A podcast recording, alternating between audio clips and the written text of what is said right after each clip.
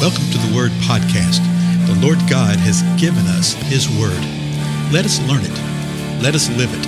Let us rejoice in it. Spread the Word.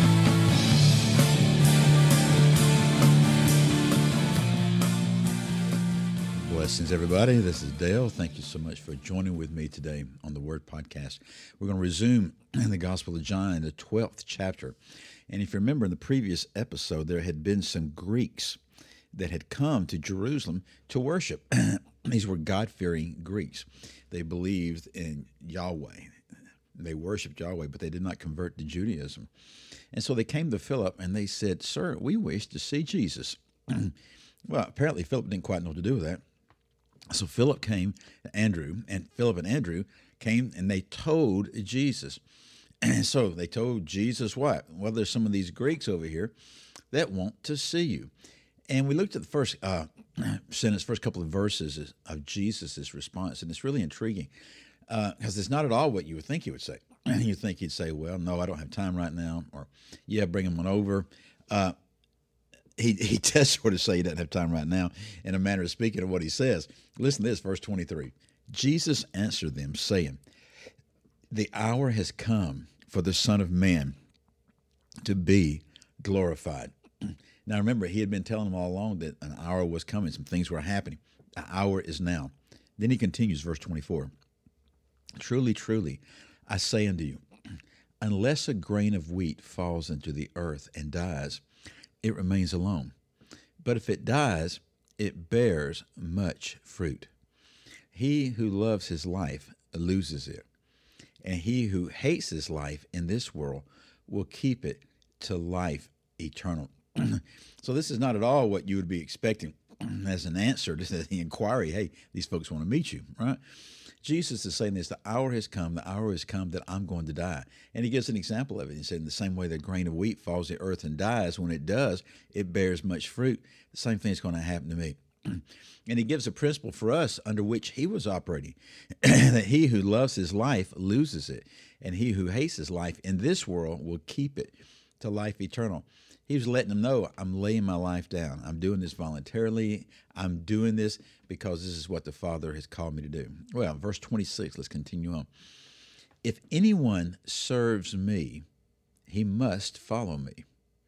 And where I am, there my servant will be also. If anyone serves me, the Father will honor him. Some intriguing things with that right there. So he's saying, if anyone serves me, we, they must follow him. So how do we serve God? How do we serve the Lord Jesus Christ? We do so by following him. And later on, we'll see in John 15 that we abide in him. so we follow him. And he says, and where I am, there my servant will be also.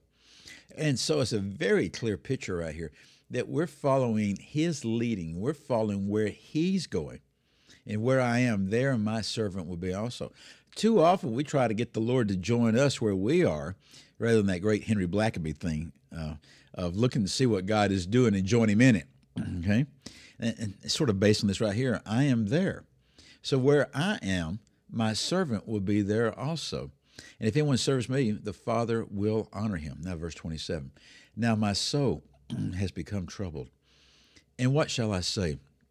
Father, save me from this hour? But for this purpose, I came to this hour. So he's letting them know, man, I'm really troubled over this. I'm really upset over this. My soul is troubled. But what am I supposed to do? Am I supposed to come back and say, Father, save me from this hour? Well, I don't want to do that because it's for this very purpose that I came to this hour.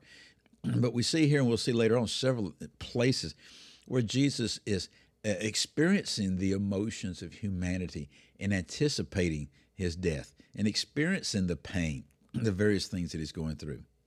So he comes back and he him know. He says, My soul is troubled. What shall I say?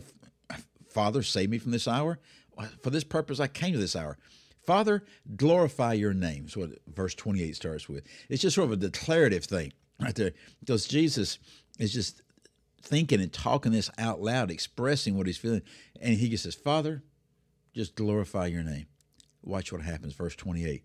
Then a voice came out of heaven. I have both glorified it and will glorify it again. Can you imagine because the people heard it. Verse 29. So the crowd of people who stood by and heard it were saying that it had thundered. Others were saying an angel has spoken to him. And so they couldn't decide if it was thunder. They couldn't decide if it was, if perhaps it was an angel. I'm not sure if they actually understood the words said, but they probably did. Why? Well, verse 30. Jesus answered them and said, This voice has come not for my sake, but for your sakes.